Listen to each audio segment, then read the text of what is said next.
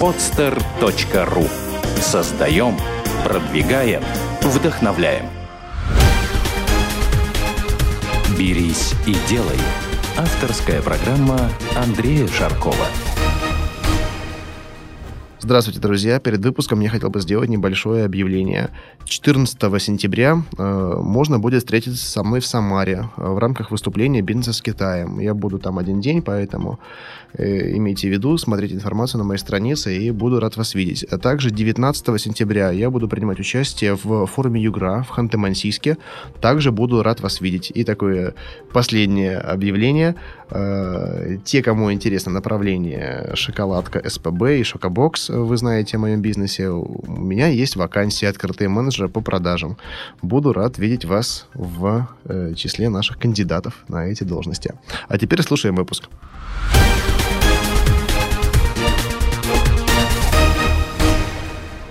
Здравствуйте, меня зовут Андрей Шарков, и вы слушаете новый выпуск программы «Берись и делай». И сегодня у нас в гостях Наталья Прохорова. Наташа, здравствуй. Добрый день. Наташа, генеральный директор компании «Ароматик». Э, это очень интересное направление. Наташа, лучше сама расскажи, потому что я боюсь что-нибудь не то сказать. Но ну, если начинать рассказывать про вообще сферу, которой я занимаюсь, это сфера аромамаркетинга. Сфера достаточно новая для восприятия, но не новая на рынке, потому что на рынке мы уже существуем с 2003 года в России, и 15 лет минимум уже существует это в Германии, где находятся наши поставщики. А сфера, собственно, если объяснять это в теории, то это как инструмент бизнеса а, для увеличения продаж и как элемент комфорта для покупателей. Но если, если перевести это на человеческий язык, да, то я скажу, что вот э, аромамаркетинг — это когда в вашем э, магазине, в вашей там гостинице, например, торговой точке, э, вот есть запахи определенные, специфические, свойственные для вашего продукта, да, но эти запахи, они не самим продуктом генерируется, да, а специальными системами. Вот, например, э, я тоже являюсь, между прочим, клиентом компании Aromatic. Э, мы закупали шоколадный запах для нашего магазина, да, то есть такие баллончики, да, в специальных диспенсерах таких таймер, с таймерами они работают, и они пшикают и распыляют запах вот именно вкусного-вкусного шоколада, да, и люди проходят, они не могут уже мимо пройти, они обращают внимание, поворачивают голову, потому что э, это еще один такой момент, который действует, воздействует на один из органов чувств, да, потому что глазами они видят, там товары они могут потрогать, если подойдут, да, но у нас еще есть обоняние, поэтому запах — это тоже элемент маркетинга, запросто может быть. Да, ты знаешь, как, э, если рассказать э, немножко предысторию, то психолог американский Алан Хирш, он занимался исследованием обоняния, как раз он был первый, кто выявил э, зависимость обоняния и способность увеличивать покупки то есть угу. он э, сам попробовал в розничной сети э, небольшую эссенцию э, добавить то есть к продаваемому товару. И действительно было замечено, что на 15% были увеличены покупки. Угу. Это, знаешь, у меня э, это повышение, ну, примерно так процентов на 20-25 произошло. При этом мы применили сразу на двух точках. Это на Невском проспекте в Гранд-Паласе. Угу. Тогда у меня был магазин там. И в Радуге, торговый комплекс Радуга тоже. Мы, пост- мы взяли самые простые системы. Я тебе скажу даже вот как я, как вообще я познакомился с Натальей. Э, я послушал подкаст «Маркетинговая среда», который выпускается, по-моему, Финам ФМ записывает такую программу. Угу. Сейчас она уже прекратила свое существование. И там была тема про аромамаркетинг. Я так послушал, послушал, так думаю, ух ты. И там рассказывалось про то, как в сочетании действуют запахи и цвета, да, что запах шоколада и э, какие-то сиреневые цвета, это вот на сегодняшний день самые коммерческие такие сочетания, да. да и блин, мое направление профильное шоколад, э, шокобокс, вот конкретно проект, да. И я сразу пошел в интернет, набрал аромамаркетинг, нашел какую-то контору непонятно где находящуюся на севере города, приехал, у них в наличии ничего не было, занимались они явно другим, видно было, что они представители кого-то, и Э, там уловками. Я говорю, дайте мне, э, там, не знаю, а покажите мне образец. Он говорит, ну, образцов нету, мы вам подвезем. Я говорю, мне нужно прямо сейчас. Он говорит, ну ладно, вот вам телефон, подъезжайте сами посмотрите. И дали мне твой телефон. А, Ты помнишь, я тогда приехал э, на Новосибирский остров, оказалось, что мы еще соседи по острову. Ну вот, я приехал, и Наталья меня встретила, показала все эти системы. Ну вот, я взял поначалу самые такие простые, да, вот конкретно баллончики, и поставил, поставил их на точках. Вот с этого, в принципе, началось общение. Ну вот, ну, очень интересная девушка, предпринимательница, красавица, и с такими приятно общаться, тем более, что в, одно, в одном городе, в одной среде обитаем. Ну вот, э, поэтому я вот был поражен той информацией и э, был рад, что нашел конкретно эту технологию в России, в Петербурге, в частности, да, но хотя это было непросто. И, насколько я понимаю, это направление развивается сейчас, ну, только-только вот стартует, хотя ты говоришь, 2003 года, да, существует компания. Да, ты знаешь, но раньше не слышал об этом ничего. Немножко предыстории. А, вообще компания действительно первый раз появилась, компания Aromatic первый раз появилась в 2003 году. Было три совладельца, которые ну, со временем не смогли договориться, насколько я понимаю. И поставщиком было принято решение немножко все переделать. Так получилось, что вот э, мы создали в 2010 году прямое представительство уже э, немецкого концерна Reimer Concept, собственно, которым мы теперь вот и являемся. То есть, по большому счету, вот так если убрать э, вот такой момент э, первых попыток становления бизнеса, то с 2010 года вот, да. под, под твоим руководством да, это да. все существует. Да, непосредственно. Ну, вот, Наташа, давай тогда вот э, вернемся немножко к э, моменту вообще твоего прихода в бизнес. Да? Э, почему ты решила заниматься предпринимательством, а не стать э, великой, великим музыкантом, потому что это твой, твой прямой профиль, твое первое э, направление по образованию, тем более тоже. Да, абсолютно верно. Я начинала вообще в школе для одаренных музыкантов при консерватории, которую закончила, и, собственно, поступила в консерваторию.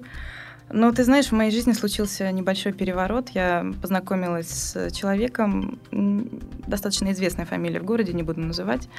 А, мой друг, а, до сих пор мы с ним очень тесно общаемся, который учился в СПБГУ на экономическом факультете.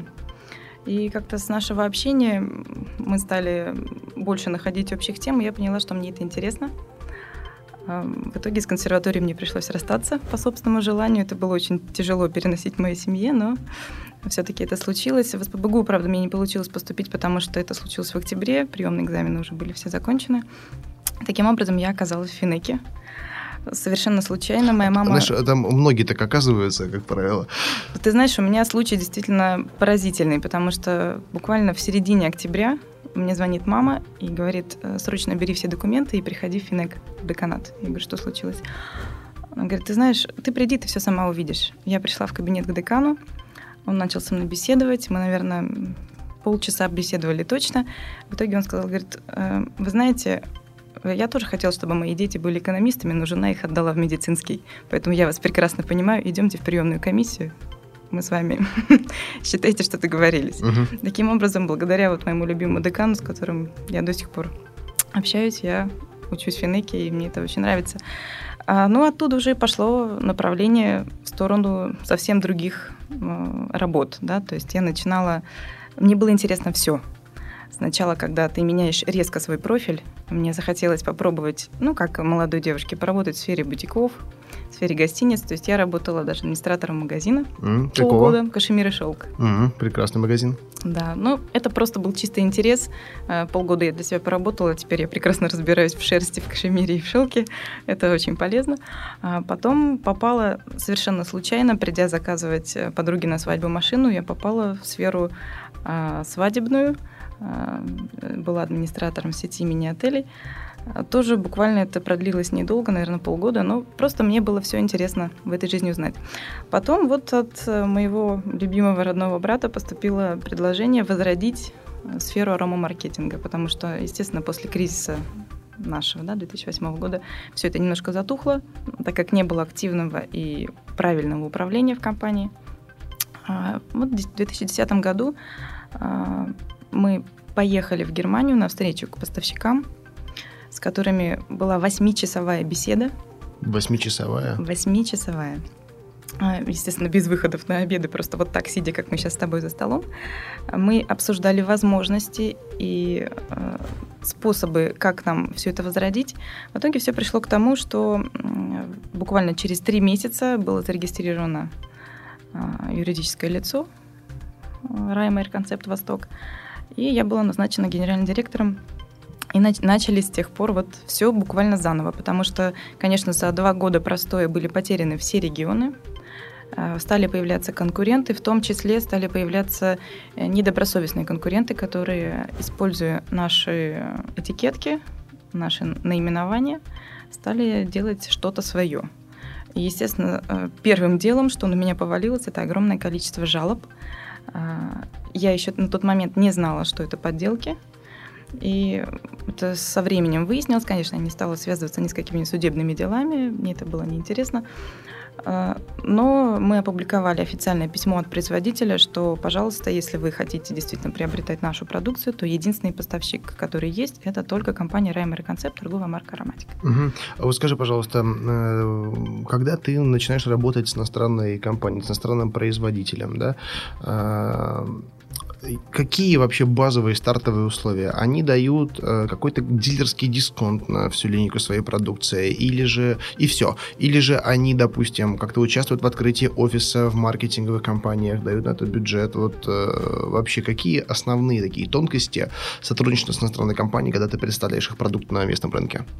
Ты знаешь, э, мне, наверное, повезло, потому что э, конкретно вот мои поставщики э, безумно приятные люди, которые сами были заинтересованы в этом. Поэтому они готовы были предоставить небольшой кредит, то есть буквально на первую закупку, чтобы немножко склад заполонить угу. своей продукцией. А также они, конечно, были готовы предоставить макеты буклетов, как, какую-то на первый этап – продукцию и сделали небольшой дисконт на оборудование. Потому что, конечно, в нашей сфере самое дорогое это оборудование, а уже расходные материалы это уже имеет достаточно низкую цену, я бы сказала, для этого качества. Это очень низкая цена. Угу. Вот. И таким образом, конечно, они не делали никаких э, финансовых вложений в открытие офиса, в первые какие-то стартовые шаги, получение сертификации, декларации. Этого, конечно, ничего не было, все это приходило делать за свой счет.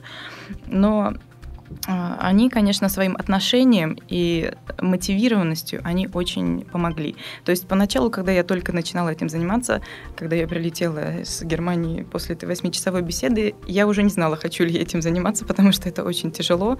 Я, наверное, это все понимала.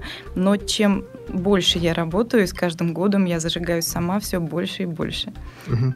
Вот смотри, если препарировать э, твой бизнес на основные э, бизнес-процессы, да, то, а, ну, как я это вижу, да, по своему опыту работы с иностранными компаниями, когда ты закупщик или там дилер, например, да, а, есть производитель, в данном случае это вот немецкий производитель, ты закупаешь партию производителя, затем ты ее э, везешь, да, то есть сначала закупка, логистика, э, таможня, ты растамаживаешь товар, э, значит, товар поступает на склад, и со склада уже, когда он у тебя здесь наличие, э, какую-то продукцию ты реализовываешь, да, это вот такие постоянные остатки uh-huh. на складе, да, uh-huh. но что-то из этой партии, естественно, пришло под заказ конкретного, конкретного клиента, да? Да, конечно. А, и вот с момента, допустим, все поступления за, за, продукта на склад а, начинается вот именно работа компании, то есть поиск а, там клиентов, маркетинг, переговоры уже с местными, да, а, вот что занимает большую часть твоей работы? Это все-таки работа, связанная с поставками или, допустим, допустим, расширение дилерской сети внутренней, э, там партнерской, я имею в виду, сети, переговоры uh-huh. с заказчиками, что больше всего вот съедает времени? Ты знаешь, к сожалению, больше всего съедает времени именно э, логистика, таможня и вот это больше ну, к сожалению, всего. да. К сожалению, угу. потому что все время палки в колеса, конечно, наша таможня любит вставлять. Это, в общем, можно отдельный выпуск записывать даже на эту тему. Ну, кстати, ловлю тебя на слове. Спасибо. Вот. А, конечно, я очень люблю сама заниматься именно развитием региональных отношений. Э, сейчас последний год я стала достаточно много летать к нашим и бывшим партнерам, которые работали еще с 2003 года, и какие-то новые отношения устанавливались. То есть очень теплые отношения, в том числе дружеские, потому mm-hmm. что, ну, вообще ты, наверное, сам знаешь, что в бизнесе, в любом самое главное – это контакт личный. Все правильно, да. Я смотрю, поэтому в э, Foursquare захожу иногда и смотрю. Ты там отметилась, в этом аэропорту, на вокзале, в поезде, там, в Сапсане. Вот буквально вчера, когда тебе э, позвонил с приглашением, да, ты ехала из, из Москвы в Питер. А, скажи, пожалуйста, какую, какой процент продаж составляет именно а, партнерский канал и какой собственный? Ты знаешь, партнерский канал э, достаточно уже, на мой взгляд, неплохо развит, потому что э, когда мы начинали, изначально у ароматика до кризиса было охвачено 68 городов, а, естественно, к возвращению торговой марки на рынок это было в количестве менее 10. Угу. Сейчас э, партнеры активизировались, и мне нравится, что появляются новые, поэтому, конечно, партнерский процент очень высок. А, я не столько стремлюсь продавать напрямую, потому что изначально компания создавалась как поставщик. Мы изначально хотели иметь только логистические функции. Угу в связи с тем, что просто появляется достаточно много клиентов уже в Петербурге и ну, в Москве в том числе, да, в близких нам городах, э, пришлось уже просто продавать самим. Угу. А, вообще, расскажи, кто ваши клиенты? Наши клиенты, э, если по крупным сетям брать, то это гостиничные сети, конечно, а, обязательно рестораны, кофейни, а, клининговые компании, которые да, берут угу. на обслуживание отелей в том числе, а, торговые центры. Знаешь, ты сложно можешь, перечислять. Ты можешь озвучить название даже, чтобы люди понимали, какого уровня компании твои клиенты. Гинза, Редисон, на Каринте, и вот все, все вот дальше по списку. Расскажи, вот, например, вот э, конкретный пример, да, особенно, ну, Питер, Москва знают это название хорошо, у всех оно на слуху, да, Гинза, mm-hmm. они, в принципе, в регионах сейчас потихонечку развиваются. Это одна из э, самых динамично развивающихся, наверное, номер один э, вот, ресторанных сетей, да, но это не только э, там какие-то э, сетевые проекты, это вот самый, самый крупный сетевой проект Кипоша, он такой демократичный, mm-hmm. да, но, как правило, Гинза mm-hmm. это luxury сегмент, и вот в Питере, в Москве у них э, рестораны, там, может быть, которые имеют там одно-два одно-две э, точки в городе, да, под одним названием. Но, как правило, это все уникальные названия и определенный достаточно высокий стандарт качества. Ну вот, и, э, конечно, уже всеми это признается. На сегодняшний день Гинза это номер один ресторанная группа. Э, что берет вот конкретно ресторанная группа конкретно Гинза и для чего, и как это все выглядит, и как мы, как клиенты это ощущаем? А, ну, расскажу, у нас случился тут небольшой как раз с ними конфуз, потому что э, мы установили им оборудование достаточно давно. Оборудование было установлено в вентиляцию а, так как они не хотели, чтобы у них были дополнительные приборы, привлекать внимание не хотели. А, было установлено оборудование в вентиляцию и установлено было нашим партнером. То есть не мы напрямую работали. А, и случилось так, что человек, который у них занимается закупками, то ли пожалел денег, то ли что, не знаю, стал закупать а, как раз контрафакт. Угу. И наше оборудование у них, естественно, сломалось, потому что оно заточено исключительно под наши ароматы, под наши составы. То есть конкретно это что, такая-то штуковина, которая стоит в вентиляции, которая вот э, в нагнетаемый воздух э, как вот наполняет этот воздух дополнительными ароматами. Ароматами, да, абсолютно А верно. какими ароматами, кстати, предметно, если? А если предметно, у них стоит аромат Тихий океан. Тихий океан. Да, да, есть какое-то сходство. Ну, возможно, что они не хотели делать так, чтобы это было заметно, поэтому концентрация там, скорее всего, минимальная. Я, конечно, в эти тонкости не влезаю, насколько у них настройки. А, Поэтому сейчас вот мы как раз выясняем, как нам заменить им а, некоторые детали оборудования, угу. чтобы вернуть на наши ароматы, потому что, соответственно, наше оборудование только с нашими ароматами будет. А насколько дорогостоящее это оборудование? Вот, допустим, вот система интегрируемая вентиляцию и вообще диапазон вот стоимости. Если говорить конкретно про вентиляцию, то, конечно, здесь оборудование достаточно дорогое. Э, минимальная цена за оборудование в вентиляцию будет около 70 тысяч Чего? рублей. Угу. Ну, это самый э, дешевый да, аппарат, будем так говорить. А самый дорогой аппарат э, в районе 12 тысяч евро. Э, соответственно, он охватывает самую большую площадь. Расходные материалы – это канистры с аромажидкостью. Канистры может хватать от 3 до 7 месяцев, поэтому это достаточно экономично. Угу. То есть самый дорогой – это аппарат. Угу. Ну, ты забыла сказать, что самые недорогие штуки это то, что я у тебя покупал. Ну да, да, да. Тут тоже есть э, диапазон, есть э, много сегментов. Э, начинается где-то от полутора тысяч оборудования и до самое дорогое, если стационарное оборудование, то где-то до 100 тысяч. Угу. То есть я, я просто приведу пример э, на том оборудовании, которое я купил. Да? У меня островные, вот островки, торговые uh-huh. островки, да, uh-huh. в торговом комплексе. Э, площадь небольшая, и она просматриваема со всех сторон, да, поэтому какое что-то громоздкое доставить нельзя. Естественно, об интегрированной системе тоже речи не идет. Конечно. Да, ни один торговый комплекс он не будет э, как-то изменять э, технологию вентиляции, да, из-за какого-то небольшого, тем более заказчика. Ну вот, поэтому я купил такие небольшие системы, куда вставляется баллончик и там по заданными интервалами делается становится пшик грубо говоря, да, но пшик, он настолько контрастный получается, что соседи, соседи э, по торговому комплексу, да, они говорят, ребята, нам уже надоел ваш запах, он, конечно, классный, но надоедает нам уже через час, потому что, ну, представьте себе, да, когда вы чувствуете запах, э, ну, прошли, почувствовали, да, здорово, да, но постоянно в нем находиться кому-то дискомфортно. Ты знаешь, что я обратил внимание? Эм, что вот этот запах, он работает уже не только на нас. Конкретно Конечно. в торговом комплексе «Радуга», да, вот наша торговая точка находилась рядом с шоколадницей. А шоколадница это кафе, кофейня, да, где есть там кофе, шоколадные всякие десерты.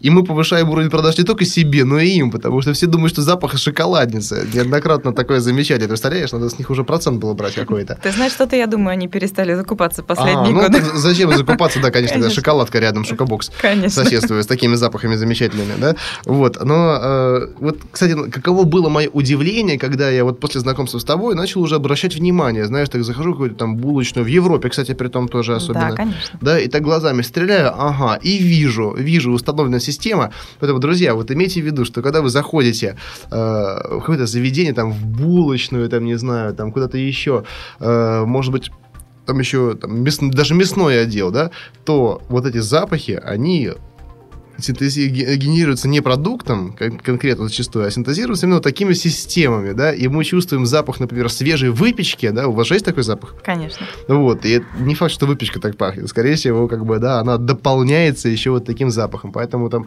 запах самой выпечки может быть процентов на 5, на 10, да, на 90 это вот дополнительные такие системы, да, но вот меня эти запахи возбуждают, сразу хочется купить, да, поэтому, поэтому я не сомневаюсь в успехе этого направления и то, что оно оно работает, я проверил на себе, при этом проверял неоднократно. И такие запахи бывают экзотические. Вообще, вот расскажи, какие вот самые необычные запахи вот у вас есть линейки, чтобы люди понимали вообще, что можно сейчас синтезировать. Ты знаешь, если обращаться в пищевую сферу, то самый интересный синтез – это запах трав Прованса. Угу. То есть это устанавливают обычно в мясном отделе, и, соответственно, запах мяса не всем бывает приятен. Да, не всем, согласен. Да. Вот, а когда добавлен э, достаточно небольшой концентрат аромата трав Прованса, получается микс, Соответственно, из этого микса уже хочется кушать. Уже совсем другое. И, конечно, это придает немножко другую окраску мясному отделу.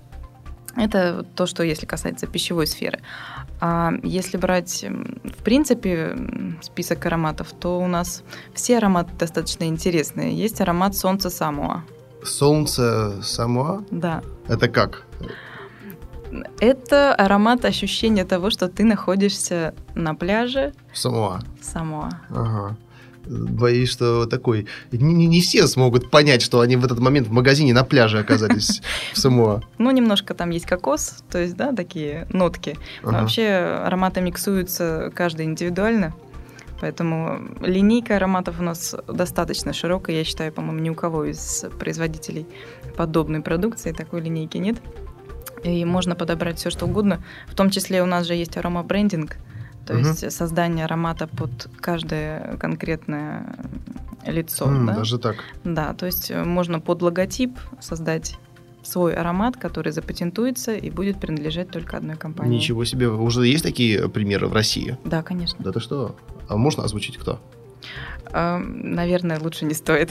Они, они просили это держать коммерческой тайной. Понятно, потому что вот я знаю, что у некоторых автопроизводителей, ну вот у Porsche я точно знаю, у них запатентован звук Вот то, что движки 911 да, серии э, издают, да, вот э, ни один другой производитель не может на этой частоте настраивать двигатель. Значит, он вынужден будет перенастроить, потому что даже вот звук они запатентовали. То есть уже и запахи даже. Да. Обалдеть, обалдеть. Слушай, ну хотя бы, ладно, такой, э, чтобы намекнуть, это бренд э, из потребительского сектора какого-то или э, какой-то сырьевой добытчик? Не сырьевой, это опять-таки гостиничные сети. А, гостиничная сеть. Да. Я понял. Э, хорошо. Наташа, скажи, пожалуйста, вообще, э, вот когда ты приняла решение заниматься этим направлением, да, все, вы с немцем 8 часов там побеседовали, все сомнения отпали. Э, каково было вообще выходить на рынок фактически, ну, с самого начала, по большому счету, да, если предыдущие позиции были утрачены, и тем более ты не принимала участие в становлении компании до 2010 года. Э, как шли первые переговоры? Ты лично их вела, ты нанимала персонал, да, и э, какову, как, какую роль, например, играет конкретный маркетинг вашей компании, да, там э, вы привлекаете клиентов через интернет, или это все же личные переговоры и встречи? Ты знаешь, конечно, было начинать очень трудно. Трудно даже было, наверное, психологически в первую очередь. Потому что когда выходишь совершенно из другой сферы, окунаться в бизнес-сферу достаточно непросто.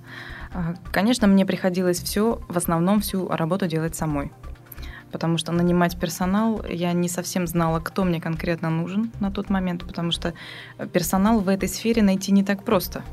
Э, то есть сейчас уже появляются письма, резюме мне приходят, люди конкретно э, пишут дипломные работы на тему аромамаркетинга. Уже даже есть такое. Угу. И они просятся ко мне на работу, то есть я это даже приветствую, когда вот, да, студент приходит и хочет чему-то научиться. Мне же было очень тяжело, потому что некому было меня научить как мне это все делать, как вести переговоры, все приходилось делать самой. Ты знаешь, в первую очередь здесь должно, конечно, действовать у каждого человека его целеустремленность.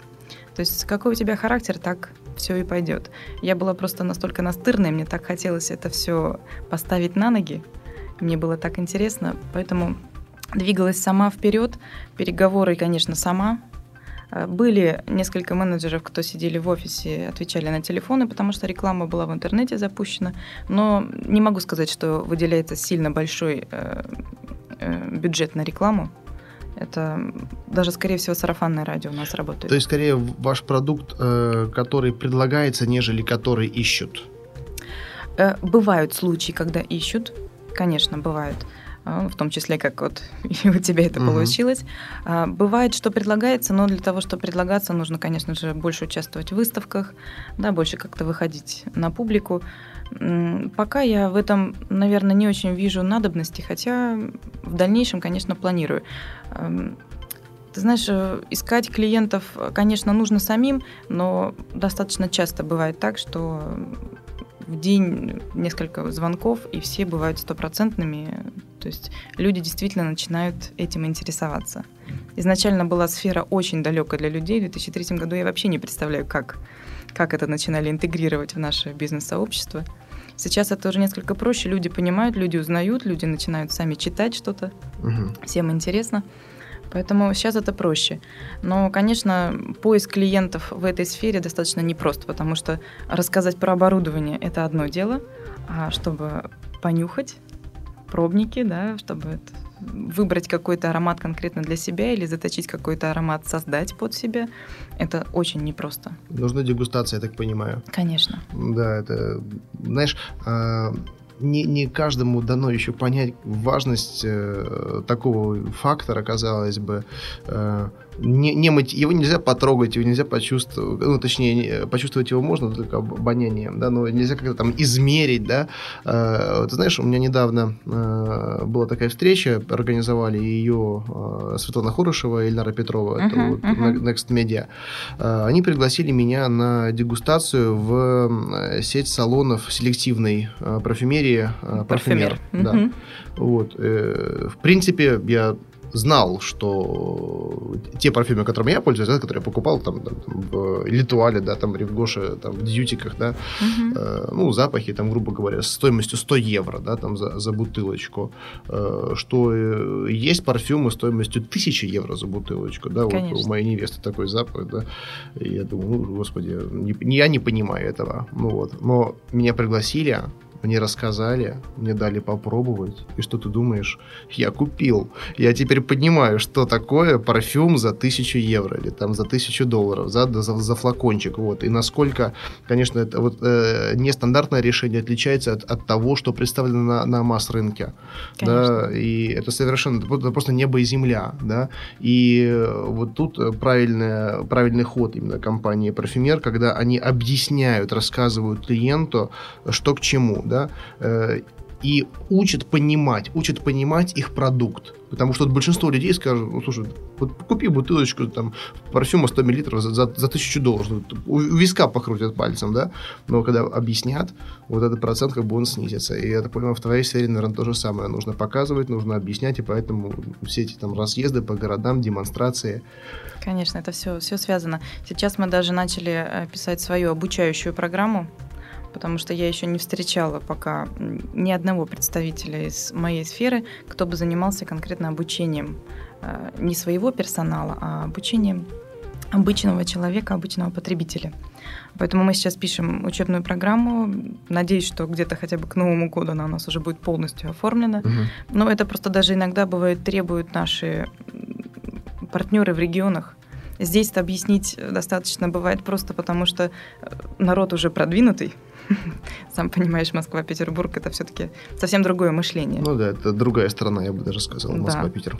Да, поэтому, когда прилетаешь э, в Пермь или куда-то и общаешься с партнерами, видишь, что партнеры в этом заинтересованы, что они все понимают, но э, видя их огонь в глазах, понимаешь, что надо как-то им помогать. Потому что в Перми, попробую объяснить, что это такое, это в два раза труднее, чем у нас. Угу. А, вот я предполагаю, что, возможно, сейчас нас слушают э, ребята и молодые девушки, которые возможно, работают в сфере, э, в гостиничной сфере, в ресторанном бизнесе, которые могут стать твоими партнерами, да? Ты можешь объяснить вот структуру бизнеса и заработка для партнера? Сколько может заработать партнер? И, и как происходит этот процесс? Ну, происходит процесс очень просто, когда я вижу заинтересованное лицо, которое согласно работать на наших условиях. Мы предоставляем э, первый пакет, это пробники. Э, оборудование можно сначала даже, наверное, не закупать, потому что достаточно просто познакомить в первую очередь э, ту сферу и тех потенциальных клиентов – с ароматами, после этого уже заниматься закупкой оборудования. То есть партнерский прайс э, достаточно, я бы сказала, лояльный. Э, разница от нашей э, розничной цены где-то 40-50%. Угу. То есть у партнера есть возможность заработать. Э, естественно, партнеру предоставляются рекомендованные цены, то есть мы делали свой мониторинг цен по России в общем и поняли, какие Э, более-менее цены люди э, готовы, да, деньги, которые они готовы отдавать за этот продукт. Вот таким образом э, человек с нами общается, получает от нас полную поддержку, консультацию, соответственно, получает пробники, когда уже он понимает, что существует действительно потенциальный клиент, создается, если не было ранее создано его юрлицо, к которому мы не имеем отношения, и он начинает работать с нами по партнерскому договору. Раньше было еще дилерство и эксклюзивность была предоставлена в регионах. Сейчас пока я это убрала и пока что не собираюсь возвращать, потому что партнерство все-таки, на мой взгляд, а, в этой сфере лучше. Угу. Потому что если дилер, то он, соответственно, своим эксклюзивом охватывает весь регион. Неизвестно, как он будет работать, будет ли он вообще работать. Ну, сам понимаешь, да? Я понимаю, да, я с этим столкнулся, когда мы дилерство предлагаем а, в конкретные города. Бывает такое, что у нас просто эксклюзив, у него при том есть определенные условия этого эксклюзива, да, э, но затем появляется э, какой-то новый игрок, который готов там разовую покупку сделать, сравнимую там с полугодовым оборотом э, того, кого мы дали эксклюзив. Мгм. Да, и, соответственно, уже возникает вопрос там, повышения уровня, планки там, там, закупки для эксклюзива. Да, и момент такой тонкий, его можно зафиксировать, но себе в ущерб. М, Да, согласна. Вот знаешь, с некоторыми, э, со старыми нашими вот э, друзьями, я бы уже даже сказала, не партнерами, мы работаем даже без договоров. То есть уже настолько тесные близкие отношения. И эксклюзив у нас является такой условный уже условно понятие, потому что э, если нам, естественно, звонят вот из той же Перми, из Екатеринбурга, мы уже знаем, кому отправлять. Нет смысла просто нам даже начинать с ними работать, если Мгм. это небольшой розничный покупатель. То есть мы отправляем, мы знаем, что, естественно, к нам вернется этот клиент в виде да, закупки от нашего Мгм. партнера. Наташ, а вообще во сколько ты оцениваешь э, российский рынок вот арома, маркетинговых технологий да, и динамику развития? Динамика развития, мне кажется, пошла только вот в этом году. Честно говоря, да. Потому что до этого был очень большой рост в 2007 году, до кризиса очень большой был действительно рост. Потом все затихло, естественно, после кризиса у народа не было ни денег, ни сил, да, ничего этого, мне кажется, все это было лишним. Сейчас э, все оживляются, конечно, наша лакшери-сфера очень сильно поднимается, и она, конечно, тоже дает толчок этому бизнесу. Поэтому сейчас я считаю, что динамика пошла активно вверх. То есть до этого было все примерно на одной высоте. Но Ну, если, если в процентах в год, вот на своем примере, э, если брать вот с 2008 года, да, уже прошло 4 года практически, э, как оценишь? Ты знаешь, я могу э, сказать на примере с прошлым годом. а, 150. Мгм, неплохо. А вообще объем рынка, ну хотя бы вот, ну по своим ощущениям, например, если ты знаешь э, долю своей компании на этом рынке и э, в целом плотность конкуренции. Конкуренция не очень большая, но она, конечно, есть, потому что приходят американские поставщики, которые предлагают дешевое и не самое качественное, Мгм. естественно. Э, Приходят э, также еще европейские, кто хочет на этом рынке себя попробовать из-за того, что у них э, сегмент конкретно вот есть на большое оборудование, у кого-то конкретно на самое дешевое, самое простое.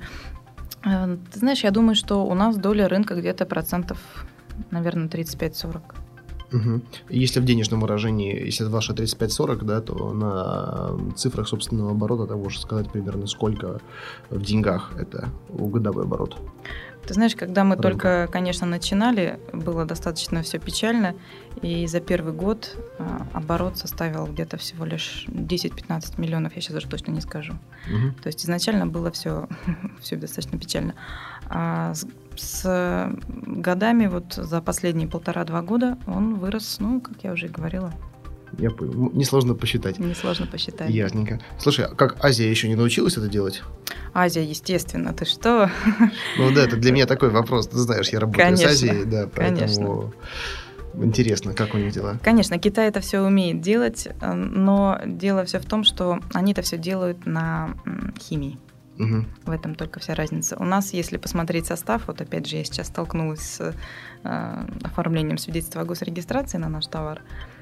Если посмотреть наш состав, э, у нас эфирное масло, вода и в некоторых случаях загуститель, когда нужен гелевый. Да. А у них, соответственно, лучше не смотреть, потому что посмотришь к ним и подумаешь, каким образом вообще пускают данный товар.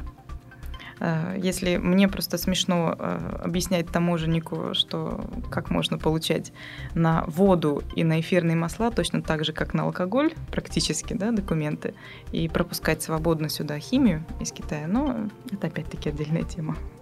Мгм. Вот, э, слушай, я э, по дороге в студию ты сказала, что э, наше законодательство постоянно меняется, и это сказывается на, на твоем бизнесе, да? Э, пока что вот все гости, которые сидели на этом месте, они в один голос говорили, что как бы не так все плохо в России, и э, все сказки про изменяемое законодательство, действительно сказки, их не касается, вот, но когда ты работаешь с импортом-экспортом, да, то Конечно. здесь совсем другая ситуация. И вот э, можешь привести пример, э, что, что происходит у нас такого, что, чего нет в других странах, и что, влияет на твои бизнес-процессы? Ты знаешь, у нас есть э, такой таможенный кодекс, который я очень люблю. Есть у нас единый перечень товаров, который подлежит сертификации. Э, соответственно, те товары, которые подлежат декларированию, сертификации, у меня, конечно, все это получено, но каждый раз, каждый год, в августе именно, происходит смена таможенного законодательства. Я не знаю, с чем это связано. И каждый раз получается так, что у меня выходит груз, и законодательство меняется, и его уже не пускают на территорию Российской Федерации. То есть здесь э, я договаривалась с таможенниками, я им объясняла, что на наш товар не нужны никакие дополнительные Э, ни лицензии, ни сертификаты. Э, они здесь это головой своей понимают. То, что прописано в законодательстве, они разводят руками и говорят, что мы не знаем, зачем это здесь было прописано. И вся основная проблема просто на пограничном пункте. То есть э, вводят э, такие правила, э, которым наш товар, э, еще вся сложность в том, что у нас очень специфический товар его очень сложно отнести к какой-то категории. То есть нас пытались относить к химии, нас пытались относить к э, зубной пасте, к религиозным обрядам. Куда нас только не относят. Ты бы вообще видел, что мне, какие круги ада мне приходилось с этим проходить. Но сейчас я уже пошла в банк я решила оформить на все э, наши торговые названия, да, торговые марки, оформить свидетельство о госрегистрации, чтобы больше никогда этот вопрос не поднимался, как бы не менялось наше законодательство. Потому что сначала у нас отменялись СЭСКи, э, да, потом у нас отменилось все, потом вдруг опять все появилось, и это происходит где-то раз в полгода. Но мне еще вот э, не везет из-за того, что у меня очень специфический товар. Возможно, э, те, кто занимаются также поставками из, да, из Европы, откуда-то, с этим не сталкиваются, потому что проще товар. Может быть, поэтому так у тебя гости не жаловались. Ну да, слушай, а вот не проще обратиться именно к каким-нибудь таможенным брокерам, которые решают разные вопросы. У меня есть таможенные брокеры они не могут решить да, эти ты вопросы. Что? Значит, да. действительно, это засада. Это засада, потому что здесь таможенные брокеры в состоянии объяснить, я в состоянии объяснить на таможне инспектору, что действительно мне это ничего не нужно, а пограничные наши службы к сожалению, работают по своему режиму. Слушай, и ну, тоже вопрос такой. У нас э, все-таки больше молодые люди э, в этой студии присутствуют. Девушки, к сожалению, не так чаще. Каково вообще молодой тебе, я могу озвучить возраст? Конечно. 25 лет, молодой, красивой девушке тянуть это вот направление, да, и вести переговоры с этими противными таможенниками, да, вообще делать, делать все самостоятельно. Как это тебе все удается? Не, нет ли каких-то срывов, я не знаю, такого желания все нафиг бросить, блин, достало и что-то там, не знаю, музыку, в музыку вернусь. Бывают ли такие порывы? Ну, ты знаешь, из музыки я, в общем-то, практически факт, по факту не уходила, потому что моя половина это музыкант. А, вот, поэтому я с музыкой все-таки живу. Ты знаешь, трудно, согласна. Иногда бывает, когда уже накапливается, все хочется, хочется все бросить, но ты понимаешь, что это того стоит. А из-за того, что я все-таки женского пола, это даже мне иногда играет на руку все-таки женщины могут применить немного обаяния, немного хитрости, да, где-то где-то это даже в плюс. Э, не далее, как вчера я встречалась с новыми нашими партнерами в Москве. Э, абсолютно был поражен э, тот, кто меня встречал, моему виду, потому что он ожидал, видимо, встретить 45-летнюю женщину как минимум. Но, однако, увидев меня, он улыбнулся и говорит, неужели вы генеральный директор? Я говорю, да, вот, очень приятно познакомиться. Он говорит, вы знаете, а мне-то как? Мне теперь втройне будет приятно с вами работать. Поэтому женщинам э, где-то даже бывает проще. А вот в компанию ты все-таки больше стараешься приглашать девушек или мужчин, или без разницы? Все-таки делаешь такие гендерные предпочтения? Ты знаешь, э, что касается вообще кадров, у меня достаточно специфическое отношение к этому. То есть у меня работали, естественно, оба пола в разных сочетаниях. И кто-то был э, человек со стороны, кто-то был через знакомых. А в марте этого года как раз случилась такая ситуация, когда я уволила всех. Потому что поняла невозможность более работать с людьми, которым ты в чем-то не доверяешь. Поэтому моя политика теперь только такая, что я работаю с теми людьми, кого я знаю, э, даже несмотря на то, что мне пришлось э, перетащить кого-то с других мест работы. А, может быть, это было не очень красиво, но теперь я знаю, что я людям доверяю, я могу спокойно уезжать в поездки, и теперь у меня, конечно, микс и мужчины, и женщины в равных пропорциях, кстати. А, но самое главное, пол мне не важен. Мне главное, чтобы я этого человека знала хоть каким-то образом. А, не обязательно, чтобы это был близкий друг, да, но чтобы я знала предысторию этого человека, кто он и что он. Потому что чем дальше работаешь, тем больше понимаешь, что очень нужно доверять.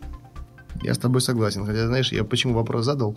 Эм, в этой студии несколько месяцев назад находился Александр Леонидович Кашин, это владелец Холдинга, банк Александровский, там uh-huh. куча заводов, да, и вот в свои банковские структуры э, он приглашает, ну, в основном, в общем, только женщин.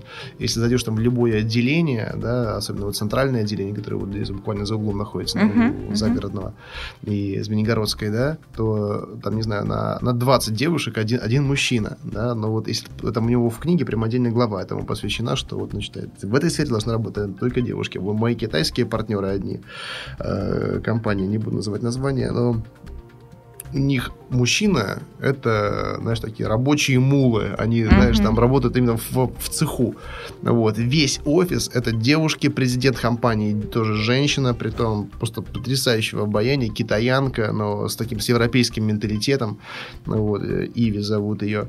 Э, просто у них там, там они... Я видел, у них построение есть, знаешь, у них такая жесткая дисциплина. Она говорит, слушай, Андрей, я спрашивал то же самое. Mm-hmm. Она говорит, Андрей, вот я могу работать вот только-только с девчонками, да, потому что все с мужиками я больше в жизни общаться больше не буду. Говорю, слушайте, а у вас муж есть?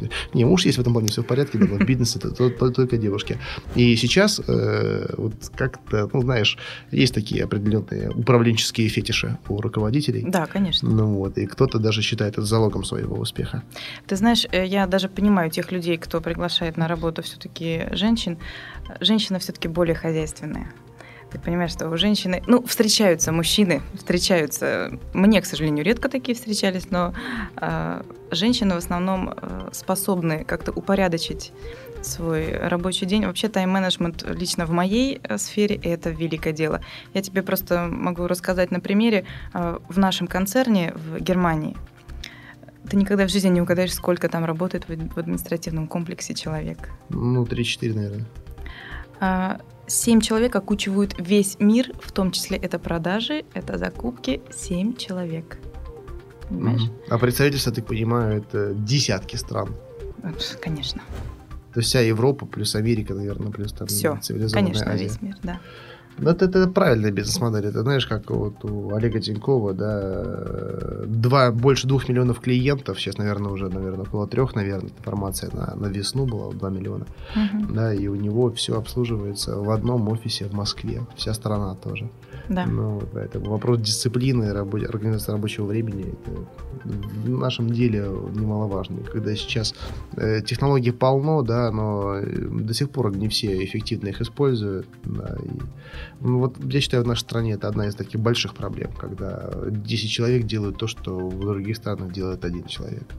Конечно, ты знаешь, я вообще начала изначально набирать персонал только тогда, когда я поняла, что начинаю уставать.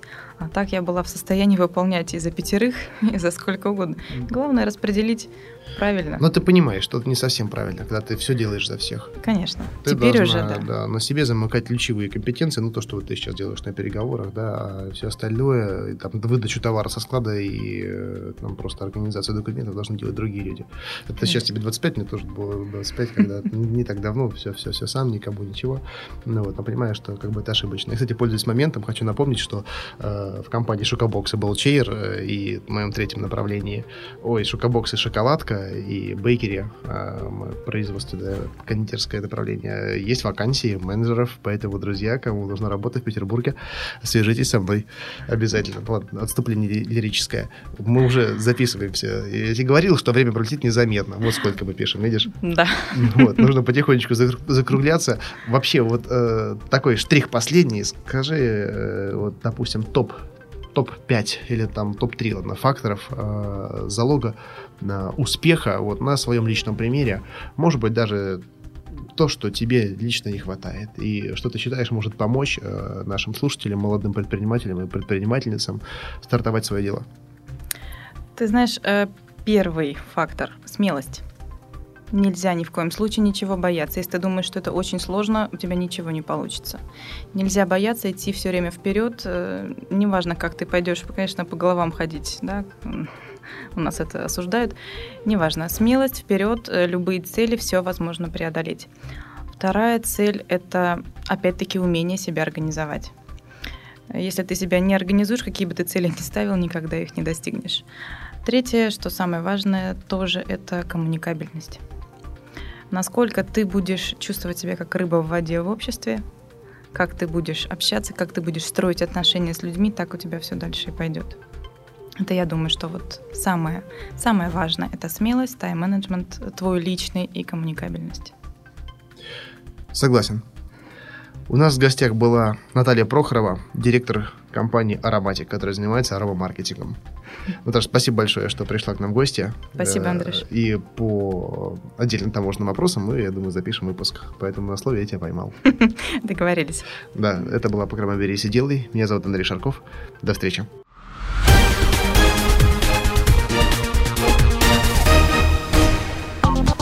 Сделано на podster.ru Скачать другие выпуски подкаста вы можете на podster.ru